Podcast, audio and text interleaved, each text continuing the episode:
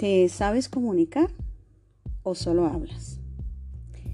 Por estos días he reflexionado mucho en lo importante de saber comunicarse para entender mejor a las personas que están alrededor. Y es por eso que hoy te hablaré sobre ¿sabes comunicarte o solo hablas? Bien, definiré qué es la comunicación. La comunicación es el intercambio de tu información entre dos o más personas. Parece simple. Sin embargo, a veces la simple información no es suficiente para que quede claro el mensaje que deseas transmitir. Es importante que tengas en cuenta si estás expresando lo que quieres decir con suficiente claridad sin importar cuál sea tu condición o posición. Debes ser consciente que necesitas comunicarte de forma asertiva, logrando transmitir tus ideas o mensajes de forma clara, comprensible, tranquila y amena, porque eso jugará un papel muy importante para tu vida. Dentro de tu diario vivir, te ayudará a conseguir tus metas y mantener tus buenas relaciones para evitar un entorno de fracaso, rechazo, frustración y tal vez un ambiente hostil. Bien, ¿cómo comunicarte de forma asertiva? Transmite tus ideas de forma clara y sencilla, sin utilizar muchas palabras complejas. Expresa tus ideas con completa honestidad y pasión, buscando ser tú misma en todo momento.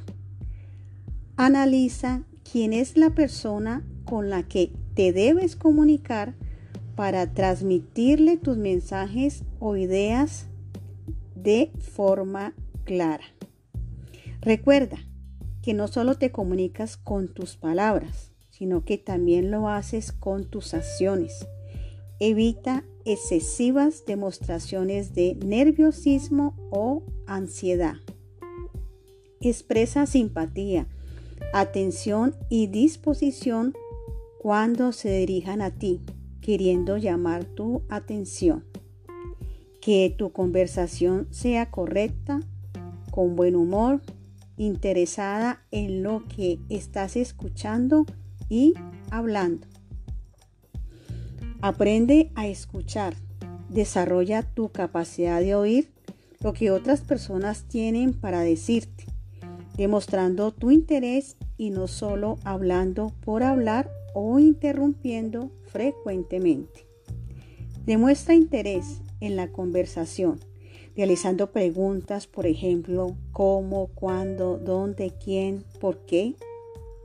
Aprende a expresarte bien lee libros, revistas, periódicos, porque eso te ayudará a aumentar tu conocimiento y vocabulario.